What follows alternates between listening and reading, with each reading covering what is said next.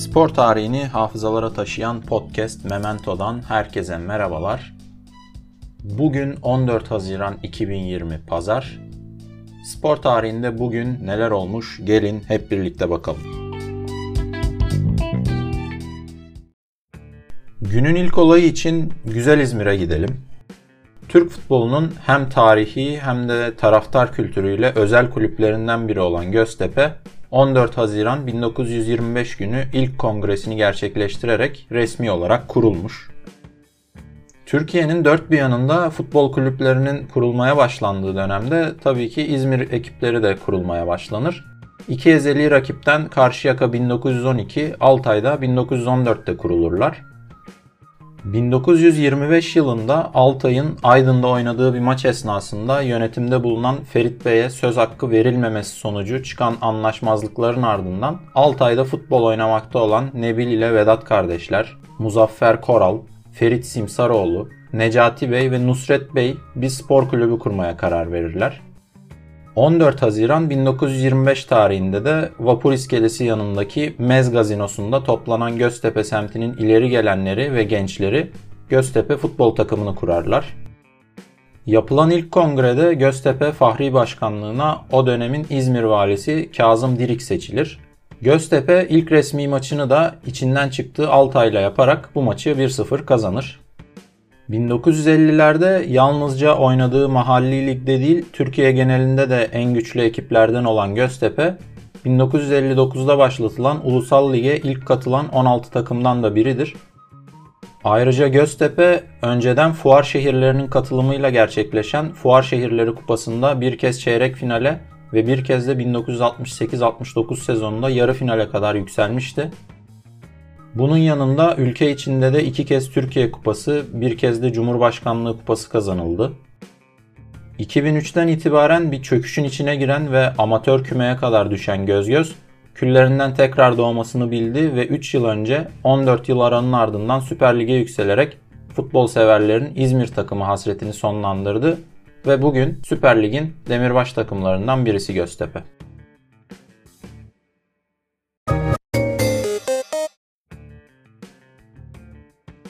Günün ikinci önemli olayı için Dünya Kupalarına devam edelim ve bu sefer 1974 yılına o zamanın Federal Almanya topraklarına gidelim. 14 Haziran 1974 tarihinde 74 Dünya Kupası'nın ilk maçları oynanmış. Turnuvanın bu ilk gün maçlarında ev sahibi Batı Almanya Şili'yi 1-0'la geçerken Doğu Almanya'da Avustralya'yı 2-0'la mağlup etmiş. Bu turnuvanın ülkemizle de şöyle bir alakası var. Bu turnuva hem Türkiye'de televizyondan yayınlanan ilk Dünya Kupası hem de ilk kez bir Türk hakem Dünya Kupalarında ülkemizi temsil ediyor. Doğan Babacan. Ve kendisi aynı zamanda Batı Almanya Şili maçında gösterdiği kırmızı kartla Dünya Kupaları tarihinin ilk kırmızı kartını çıkarıyor. Doğan Babacan bu kırmızı kartı Şili'nin en iyi oyuncularından biri Carlos Caselli'ye bayağı karizmatik bir şekilde gösteriyor. Videolarını bulabilirsiniz.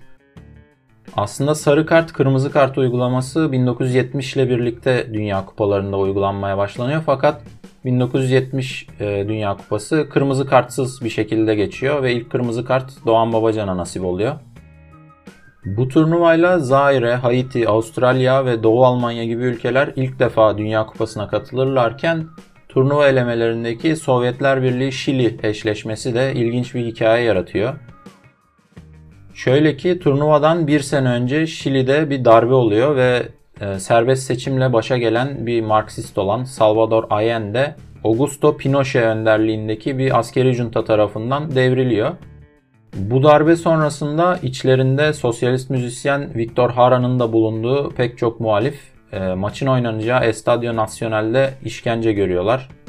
Victor Hara'nın parmakları kırıldıktan sonra gitarını çalmaya devam etmesinin emredildiği ve kendisinin de Allende'nin propagandası için yazılan Venceremos'u söylediği ardından da katledildiği bilinen bir hikayedir zaten.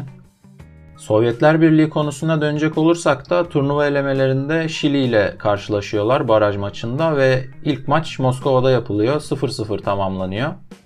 İkinci maç içinse Sovyetler Birliği daha yeni solcu bir liderin devrildiği ve iç karışıklıkların kol gezdiği Şili'ye gitmek istemiyor.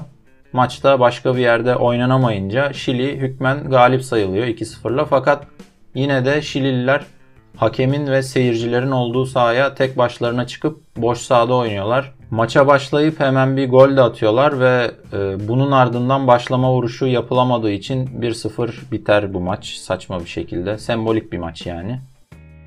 Turnuvanın grup maçları ayrıca Doğu ve Batı Almanya'nın bir maçına sahne oluyor ve bu maçı konuk takım kazanıyor Doğu Almanya. Bir diğer grupta son şampiyon Brezilya ile turnuvaya ciddi anlamda eğlence ve renk katan Zaire'nin maçında komik bir olay var. Brezilya frikik kullanacakken hakem düdüğü çaldıktan sonra barajdaki Zaireli futbolcunun koşarak topa vurması gibi ilginç komik bir olay var. Videolarını bulabilirsiniz. Baya komik. Bunların haricinde o dönem total futbolun meyvelerini kulüp futbolu bazında toplamaya başlamış olan Hollanda milli takımla da e, finale yükseliyor. Michels yönetiminde Cruyff'lu, Neskens'li, Rensenbrink'li kadrosuyla e, Hollanda milli takımının ilk finali oluyor bu. Ve finalde Batı Almanya'ya rakip oluyorlar. Maçın daha başında henüz Almanya'nın ayağına top değmemişken bir penaltı kazanıp öne geçseler de Beckenbauer'li, Mayer'li, Gerd Müller'li, Paul Breitner'li, Bertie Fox'lu ev sahibine 2-1 mağlup oluyorlar. Bir sonraki turnuvada çıktıkları ikinci finallerinde yine ev sahibi takımla bu sefer Arjantin'le karşılaşacaklar ve yine öne geçip kupayı kazanamayacaklar. Ee, bu maça da 1 Haziran bölümümüzde değinmiştik. Böylelikle Almanya 1954'ten sonraki ikinci kupasını da evinde kazanmış oluyor.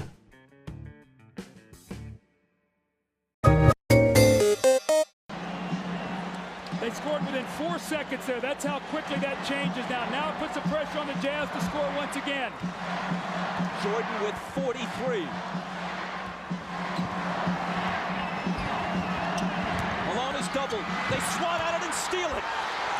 Here comes Chicago. 17 seconds. 17 seconds from game seven or from championship number six. Jordan open.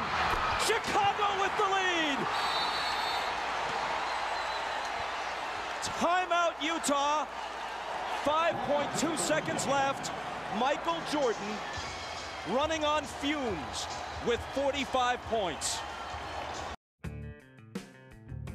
Bu seslerin nereden olduğunu anlamışsınızdır herhalde. 14 Haziran 1998 Chicago Bulls'un 6. şampiyonluğunun, ikinci three-peat'inin, son dansının, son şutu, son sayısı ve son galibiyetinin geldiği tarih.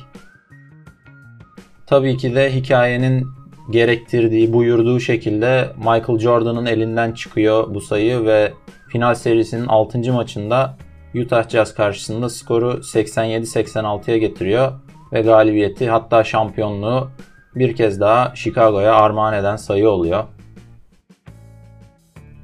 Daha önceki bir bölümde de demiştim. Bu hikaye çokça anlatıldı zaten. Değinmemiz gereken bir yan olduğunu düşünmüyorum. Fakat e, entrika, drama, trajedi, heyecan, sevinç e, her türlü duyguyu barındıran bu Chicago Bulls serüveninin son saniyeleri olmasıyla da bence hatırlanması gerekiyor.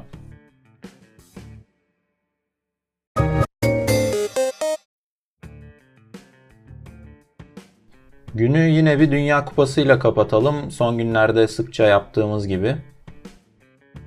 Rusya'da düzenlenen Dünya Kupası aynı zamanda Doğu Avrupa'da düzenlenen ilk Dünya Kupası ve elimizdeki de son Dünya Kupası 14 Haziran 2018'de başlamış.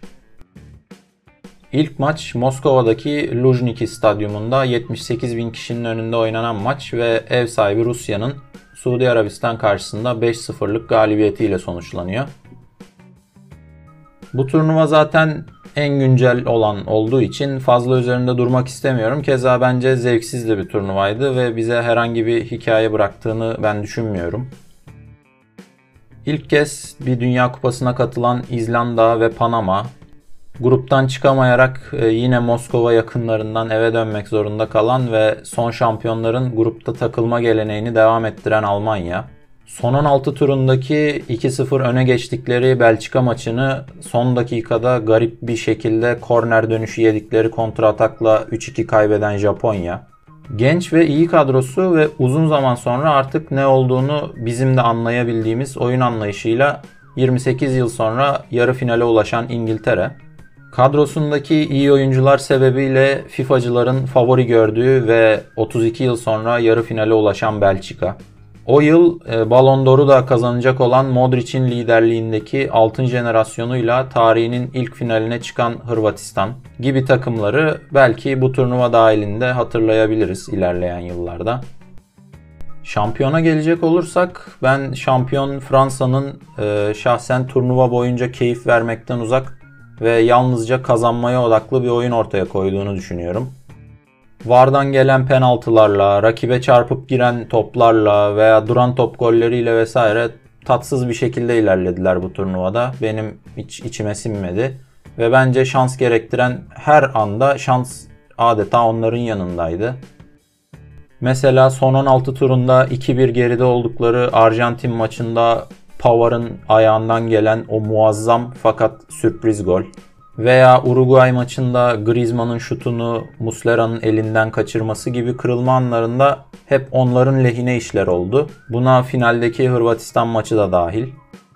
Ha kazanan bu Fransa benim e, sevmediğim bir takım değil ama kupayı elde ediş yöntemleri ve geride bir hikaye bırakmamış olmaları dediğim gibi benim içime sinmedi bu turnuva adına. Ama tabii Dünya Kupaları çok büyük organizasyonlar ve bu kupayı kazanmak çok büyük anlam ifade ediyor. E, hal böyle olunca burada daha pragmatist bir anlayış geliştirmek de bir yandan anlaşılır da geliyor bana.